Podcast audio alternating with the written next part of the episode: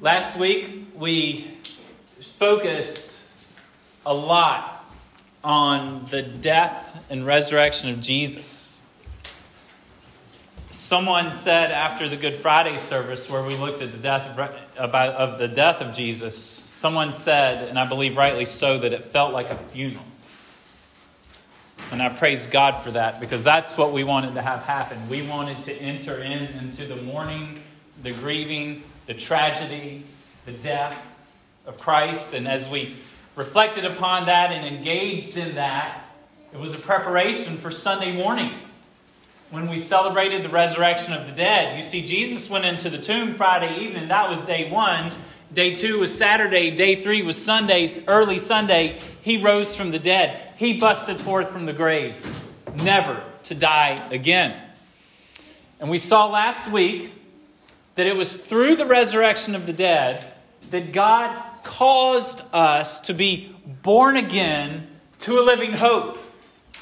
So, through that resurrection, Jesus brings new life and new birth into the world. And I want to tell you that the message of the gospel, the message of the death and resurrection of Jesus, that brings that new birth, that brings that new life, is spread throughout the world through the church. I'm not talking about four walls and a steeple. I'm talking about us. Those of us living and breathing with the Spirit of God inside of us. I'm talking about you guys. I'm talking about us together. That salvation, that good news that saves souls and transforms communities and nations came through the life, death, and resurrection of Jesus and is now carried forward in his church. So you notice a different slide behind me today. What Jesus started. Early last year, we started a series in the book of Acts. We went through chapters 1 through 7. We took a break. Now we're back. Now we're starting in chapter 8. What is the book of Acts? The book of Acts records what happened in the 30 or so years after Jesus rose again.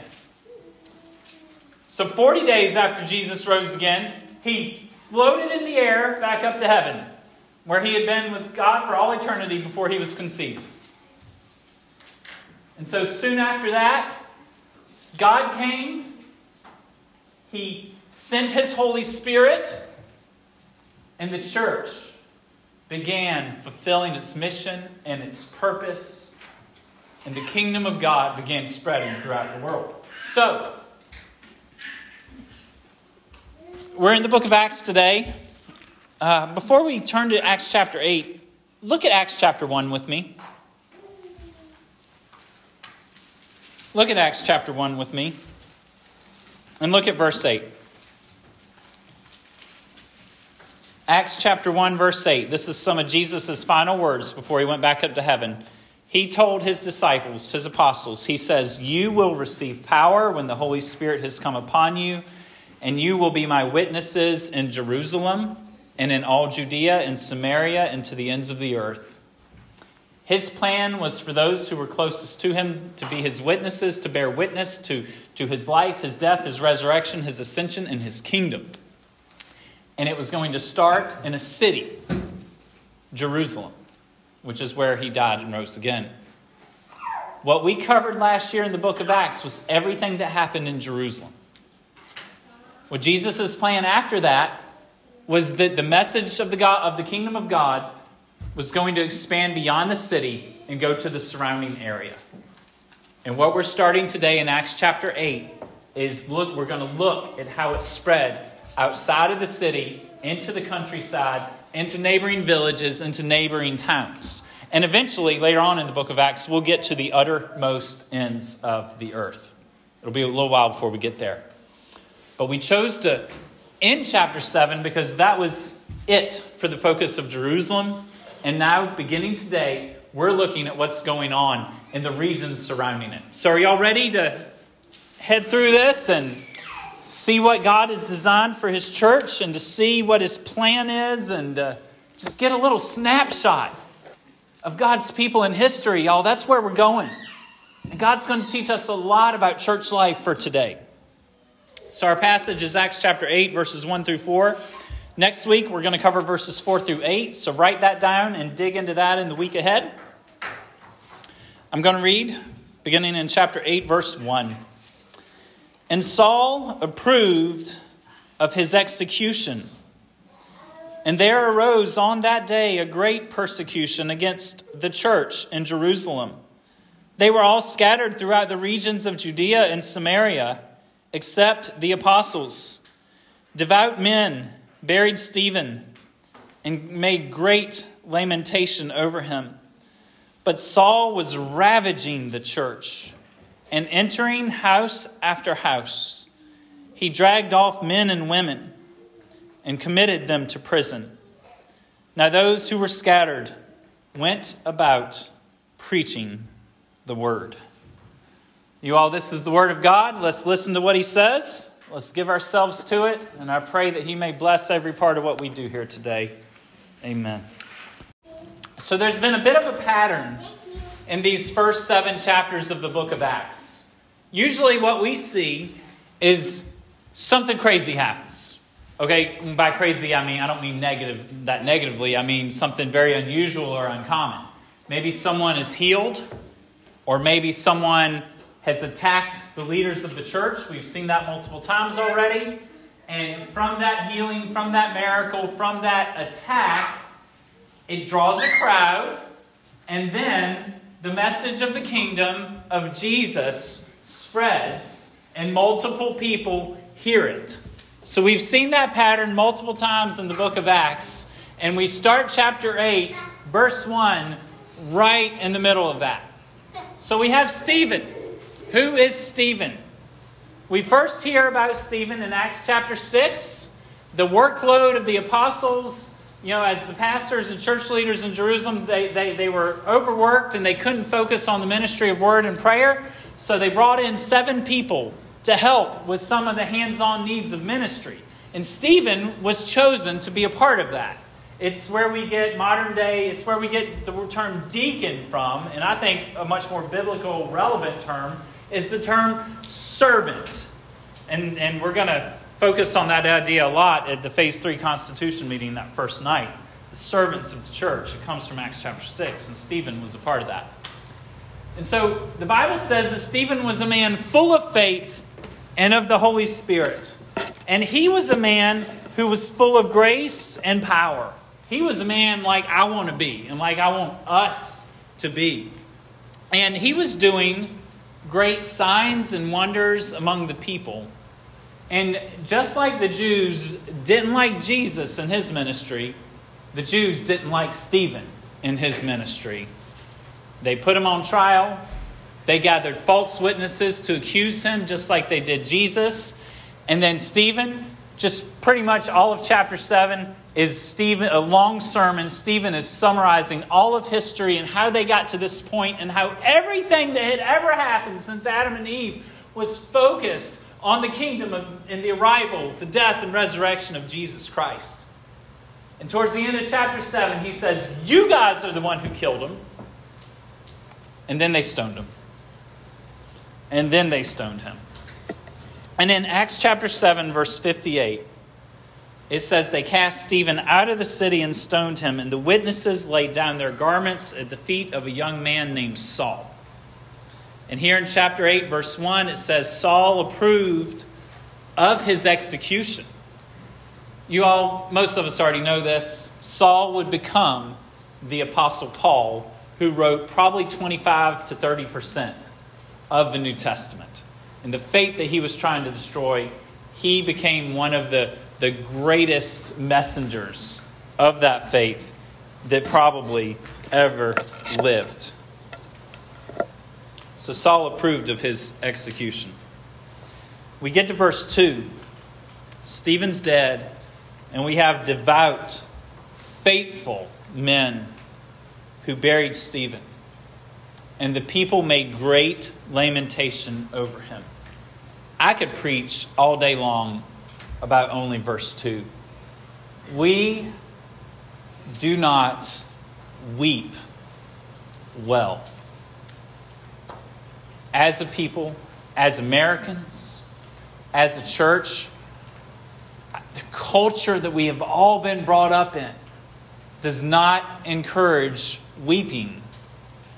So to lament or to or lamentation has to do with grief or sorrow that is expressed in cries. Have you ever been to a funeral and folks are going up to see the casket and someone just breaks down moaning in loud tears? They might collapse and someone catches them. That's lament. That is lamentation. And we have a whole book of the Bible called Lamentation. And that just makes me think okay, if we've got a whole book of the Bible about lamenting and being in sorrow, it's pretty important. And Luke here tells us that the faithful men who knew Stephen gathered and made great lamentation over him. And it wasn't just the men, it was much more than this. You all, I want to remind you of our Savior Jesus when his friend Lazarus died. He went and he wept and he cried. And he knew he was about to raise Lazarus from the dead. And still, Jesus wept and he cried. I want to ask you are you someone who can cry when there's a good reason to cry? Do you feel ashamed when you want to show grief? Have others tried to shame you into not grieving or lamenting? You all, there is tragedy in our world, and when tragedy comes, lament, grief, and sorrow is appropriate. You all, all death is a result of sin. If sin would have never came into the Garden of Eden, Adam and Eve and all their descendants would have never died. And I love it because Jesus is currently working to restore that. And we will live on this earth in an age where there is no death. That is an age that is yet to come. But all death is a result of sin, and Stephen's death was a result of sin. People sinned against him. He committed no crime. But yet his life was taken from him. He was executed publicly, and the man had done nothing wrong. You all, the disorder in our hearts and in our world tells us that we should not lament. You all, is often, uh, well, I've had family members and I've known people that have felt like when they lost someone, that they couldn't show grief or they couldn't cry because they had to be strong for everyone else. And they've held it in, and many years later, the grief has come forward. And once they went through a period of lamentation, and by lamentation I mean wailing, crying, you know, privately and with others. But after they came to the period where they could do that and let it out physically, there was this burden off of their shoulders. There was this release. There was this thing they were no longer holding on to. We don't want to do that today. We have a hard time acknowledging our own mortality. We also live in a world today where it's hard to acknowledge that death is a result of sin. You all, just, I don't know, nine or ten funerals I've, I've, I've officiated and a number of families said, We don't want this to be called a funeral. We want this to be called a celebration of life. Now, let me tell you, I am all for being thankful in the worst of circumstances. The Bible commands that. But if you're trying to create a gathering that's supposed to be a party when someone's dead, y'all, there's something wrong with that picture. My fear is that people are trying to avoid the realities of sin and death and the grave and judgment. And, and, you know, we don't want to be forced to think about that. And I believe that people these days are seeking false comfort by looking the other way. You all, we need to be a people that grieve and mourn because of the injustice and death and loss that we experience in our broken world. If everything is not okay, it's okay to act like everything is not okay. That doesn't mean you have to let everyone into the deepest, darkest parts of your grief. It just means that you don't have to put a show on for people and you can say, I'm having a really hard time today. And if someone sees you, all right, grown men, let me talk to you. Your kids and your church family and your adult children and your spouses, our wives, men, they need to see us cry when it's time to cry. When someone has been taken away, it is because of sin that they are gone. And even though we have hope for a better life, and by hope I mean certainty, like I talked about last week, even though we have that assurance of a better life that is yet to come, it's still okay for it to hurt because they're not here with us anymore. So, I could do a number of sermons on verse 2 alone, but I don't want to focus on that. But I had to draw attention to that.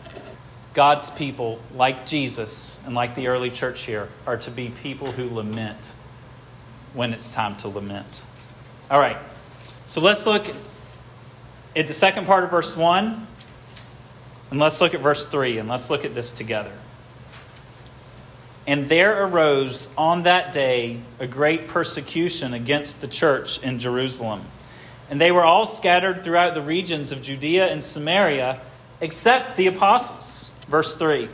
But Saul was ravaging the church and entering house after house. He dragged off men and women and committing them to prison. You all, so far in the book of Acts, we've had the church leaders suffering. Okay, we've had the apostles suffer. They've been thrown into jail, they've been whipped, they've been beaten. And now Stephen, who was also a leader in the church, even though he was not an apostle, he was suffering. He lost his life. But now you guys are suffering. The church members. Okay? New church member, young baby in Christ, older, more mature church member. The people of God are suffering here. Verse 3, it says he was ravaging the church. When you look at how that word is used in other literature of that day, it has to do with a military siege of a city.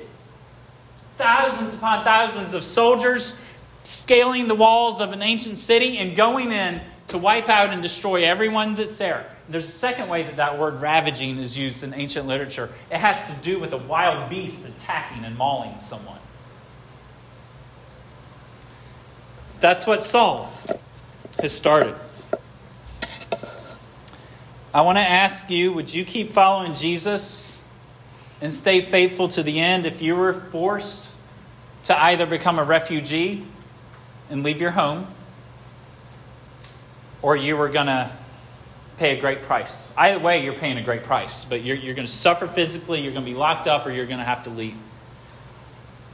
Would you keep following Jesus and stay faithful to the end if you had to pay that price? You all, the call to be a Christian is not easy. Jesus suffered and he promised dozens of times that if you're faithful to me, all you, you my followers, you will suffer also. So many of these people they suffered by going to prison, but others they scattered. And they scattered to neighboring regions. And you all, this is how the gospel of the kingdom of Jesus spreads. We have seen it earlier in the book of Acts. The, the, the gospel of the kingdom, it spread through miracles and what happened afterward. Well, God also at times arranges not so spectacular and wonderful circumstances to spread his word. He ordains and brings about the suffering of his people. He doesn't just allow it, he brings it upon his faithful people. And I, I, time won't permit me to prove that to you from the scripture today, but trust me on it. And if you want to see scriptures, I can give those to you later. But God didn't just allow this, but He brought it on His people for the purpose of neighboring regions learning and hearing and believing the gospel of the kingdom of Jesus, just like they had heard about in the city.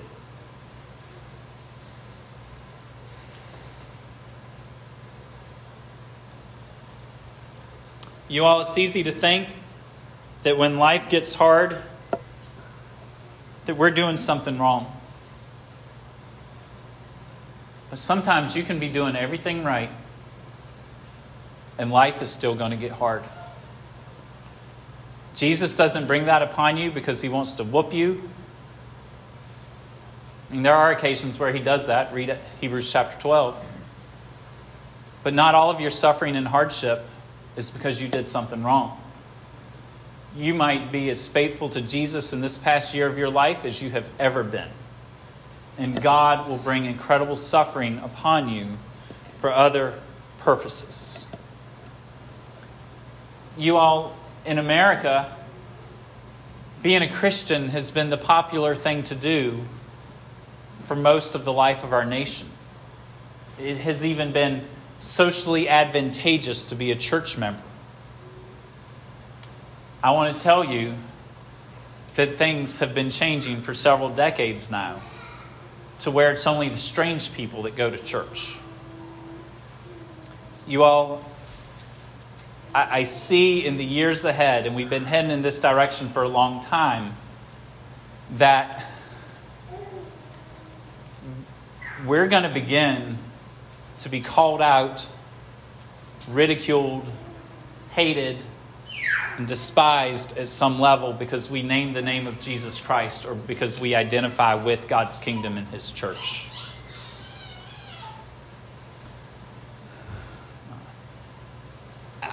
I'm not going to preach to you that you need to come to Jesus because He'll make your life easy. Will you be blessed and will you have joy if you're faithful to Jesus? Absolutely. Come to Jesus and get all of that because it's all available. But this life as a Christian is hard, and many of God's people will pay a price. You may have noticed in verse 1 that the people were scattered, Judea and Samaria. Those were different regions. Judea was Jerusalem, the city was in Judea, and Samaria was to the north. And Judea was mostly Jewish. Samaria was like half Jewish, and they had some other religions mixed in, and they were not a very faithful people. And the gospel, the good news, went to those places. But it says that the apostles stayed. For years, I've kind of wondered why that was, and it became painfully obviously to me this week. You know, they were the Navy SEALs. They were the SWAT team. They were the ones who were going into battle, the midst of it, to care for those that were paying the biggest price. You all, they were staying in the battle and they were not abandoning the war zone. Now, I don't believe that that means that those who scattered did anything wrong. There were times, I can show you times where the Apostle Paul and, and other leaders decided, hey, it's time to go. I shouldn't be here anymore. And that's perfectly legit and fine. But in this case, I believe they stayed behind to bring care, spiritual care, and, and, and strength to those who were suffering and to those who were present. We get to verse 4, and it tells us what happened when God's people scattered and went to other places. They went about preaching the word. A couple different questions for you here. What does preaching mean? Does it mean what I'm doing right this minute? Or, do, or is it a bit broader than that? And second question What is the word. They went about preaching the word. Is it not true that sometimes God brings a hard thing in your life to set you up for something else that He has for you? I don't know that I would have come here to be a pastor if things wouldn't have just completely fallen apart in Tampa in the two months before I got here. The thing we were giving ourselves to, the things we were working on, just fell apart. And it was all from God. It was so hard. There was some sin, there was some betrayal, there was pain involved. and there, but there was also blessing and all kinds of wonderful things happening. And then people who loved us had to close down the thing that we were giving ourselves to. And they felt like that's what God wanted them to do. And so all of a sudden, something I've been working on for two and a half, three years was gone. But that was God saying, I'm going to set you up for another purpose. And I don't want to make this all about me, and I don't want to make us make this about any of us as individuals. But what I want to do is to just show clearly that God brings about circumstances in the lives of his people that we can't predict or control. And he does it for really big reasons that we can't even begin to see in that moment, you all. Are you going through a hard time right now? Is your 10 year plan royally screwed up? Are you 15 years behind on your 10 year plan? Are you 40 years old and thinking, I thought things were going to be a whole lot different in my life by now? When you're in the midst of that disappointment, when times are hard, take your eyes off of this difficult thing that made your week really awful. And put your eyes upon God and ask Him, What are you doing right now? Jesus, what is the big, beautiful work and picture that you are accomplishing right now? All these refugees that are leaving Jerusalem, going to the countryside, I don't, I, wonder, could they have realized that God brought about this? And as a result of it, the message of the kingdom was spread. You all, I want to point out that verse 4 is not the apostles, it's not the elders of the church. It's not the Stephens who were doing miracles. It's the church people. It's you all. It's people who didn't go to Bible college. It's people who still struggle with sin. It's people who are trying to figure out what in the world God wants them to do with their life.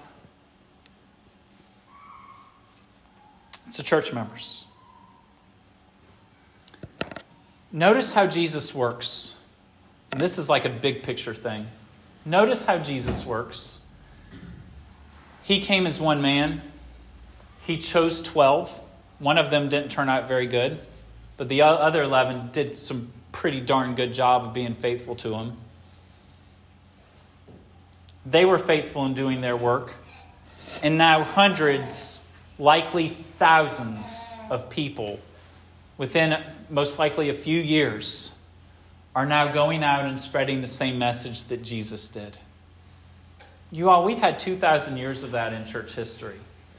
And that's why there are people who love Jesus in every single nation on our planet.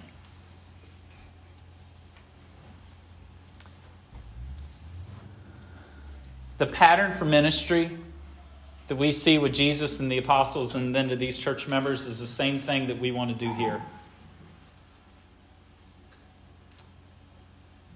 God calls us to be receiving from others and becoming like others who are older than us in the Lord. And then God calls us to take what we've been given and be given it to others. And as we do so, workers are multiplied. And when I say workers, I'm not talking about seminary trained pastors, I'm talking about faithful people who do the work of ministry seven days a week, wherever it is God put them, whether that's at home with your kids. You know, it's a seven day work week, but it feels like 11 days a week, doesn't it, mamas? Sometimes. Whether that's you're painting a home, you're driving a truck, you're bending a piece of metal, you're staring at a screen all day, you're making sure bad guys don't invade the property, whatever it is that you do, I want to tell you that you can be one of these types of workers. God has work for you to do. And I believe that the church is where you are trained, and I believe that the church is where you are sent from. You all, Stephen obeyed God and gave his life. And now, because of his faithfulness in giving his life, people all over the countryside and in villages far away are hearing the message of Jesus. I want to ask you are you willing to participate in this mission? Are you willing, if God called you to it, are you willing to give up your life for it? I don't think He's going to call many of us to that. I'll, I'll just go ahead and say that. That's just my speculation. But if He did, are you willing to give it? And are you willing to be one of these workers who goes about preaching the word? Now, what do those two words mean? What does preaching mean? What does word mean? You all, the word is the message. It's the message. I'm going to say, I'm going to call it the gospel of the kingdom of Jesus. I have, for many years, I, am still, my, my understanding is growing in this a lot right now, and, and I'm, I'm digging into this as much as I can. But for years, when I've thought about the gospel, I have thought exclusively in terms of Jesus' life, death, and resurrection. Okay, the gospel is a word that means what, y'all? Good news. Okay? And I, so I've thought about the good news. Whenever I see the word gospel in the Bible, I've thought about the message of the life, death, and resurrection of Jesus. But it's actually broader than that. It has to do with God's kingdom. I believe we should also talk about the ascension, which is what Jesus did when he went back up to heaven 40 days after he rose from the dead. You all, that, that, that's good news. All of that is good news and the idea of God's kingdom, it's not just a, a, a future 1,000 year period. I, I don't think there's a literal 1,000 year period ahead of us, but many of us have been taught that that's God's kingdom, that it's not here now. And the scripture rejects that idea fully. Jesus came, and the kingdom of God was, was there in him. In the kingdom of God, his rule and his reign is here and now. And the good news of the kingdom is that the king has arrived. So when we see gospel, we need to think about all the things that Jesus did. But we also have to think about his kingdom, about his rule and his reign. And I've preached on that numerous times in the past. But let's look at this word gospel for a minute. Do y'all remember the night that Jesus was born, the shepherds were in the field, and this giant, like, army uh, of singing angels show up, and they make an announcement, and they say, Fear not. They say this to the shepherds. They say, Fear not. I bring you good news of great joy that will be for all the people. Good news. That's gospel. In Luke chapter 4, verse 43, Jesus says, I must preach the good news of the kingdom of God to other towns as well. So, what's the gospel? What's the good news that's connected to the kingdom of God? In Luke chapter 8, verse 1, and there are dozens of verses I could include in this, but in Luke chapter 8, verse 1, it says, Soon afterward, Jesus went on through cities and villages. He was proclaiming the good news of what? The kingdom of God. A new king was on the scene, you all. In Acts chapter 5, verse 42, it says, Every day in the temple and from house to house, they did not cease teaching and preaching that the Christ is Jesus. That word preaching is bringing good news of the kingdom. And we see it's about Jesus. So the word preaching you know, I'm preaching right now, right? This is not what they were doing house to house. It was a much more informal and relational thing that was going on. God's people weren't just gathering in big gatherings publicly, but they were bold enough to have someone in their messy house. How comfortable are you about letting someone in your messy house? They did it. They lived their lives together with others. They knew their neighbors. And as they lived life with other people, the message of King Jesus was spread house to house. It wasn't just in the big church family gathering.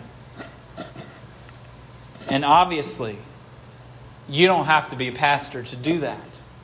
Am I right about that? That is for the people of God. If we turn to Acts chapter 8, we see this. Look in verse 12. We'll cover this in two weeks. When they believed Philip as he preached good news about the kingdom of God in the name of Jesus Christ, they were baptized, both men and women. So, what is the message? It's good news about what? The kingdom of God in Jesus Christ. Jesus is the king, and all other kings, all other powers, all other authorities are to live in allegiance to the true king. Look in Acts chapter 8, verse 35.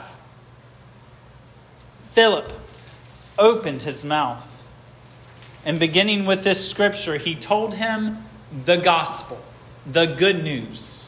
About who? Jesus. You all, our message is the good news that King Jesus came. Our message is the good news that King Jesus gave his life for your sin. Our message is that King Jesus didn't only demand that you pay taxes and treat him like a king, but the King Jesus became a servant and gave his life as a ransom for his people.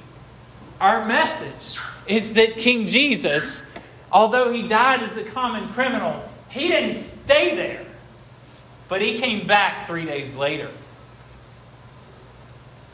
Our message is that King Jesus is currently in his physical body, the same one that his mom, the same one he had when Mary gave birth to him, the same one that had the nails driven through his hands and his feet.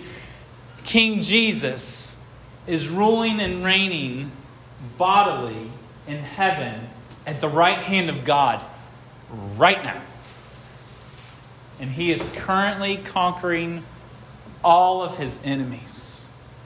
And here we are between his first coming and his second coming.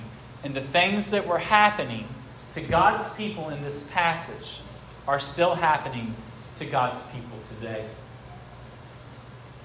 I want you to get caught up in this story that God is writing throughout history. I want you to give yourself to Jesus and to think like He does, to act like He did, to live your life the way He did, in the power of the Holy Spirit. I want us to band together, to share our lives together, to go through good times and to go through bad times together. And I want us to work together to bring the message of the gospel of the kingdom to a dying and hurting community. There is not a week that goes by where one of you don't come up to me, where multiple, several of you at least, don't come up to me and share with me something awful that you have seen happening in our community. And it breaks our hearts, doesn't it? You all, we are the people of God. He's given us a spirit, His spirit, and Jesus is the King, and He is conquering all sin and anything you encounter in this world, anything you encounter in this community. Jesus has something to say about it. Jesus can cure it. Jesus can heal it. Jesus can bring forgiveness. Jesus can bring mercy. Jesus can bring transformation. Jesus can right all the wrongs that we see. We must be a people that is willing to suffer. We must be a people that is willing to be focused on the good news of the King. And we must be a people who are sharing this with others. This is the church. And this is what God is calling us to. And y'all, this is what we're doing. And we're going to get even better.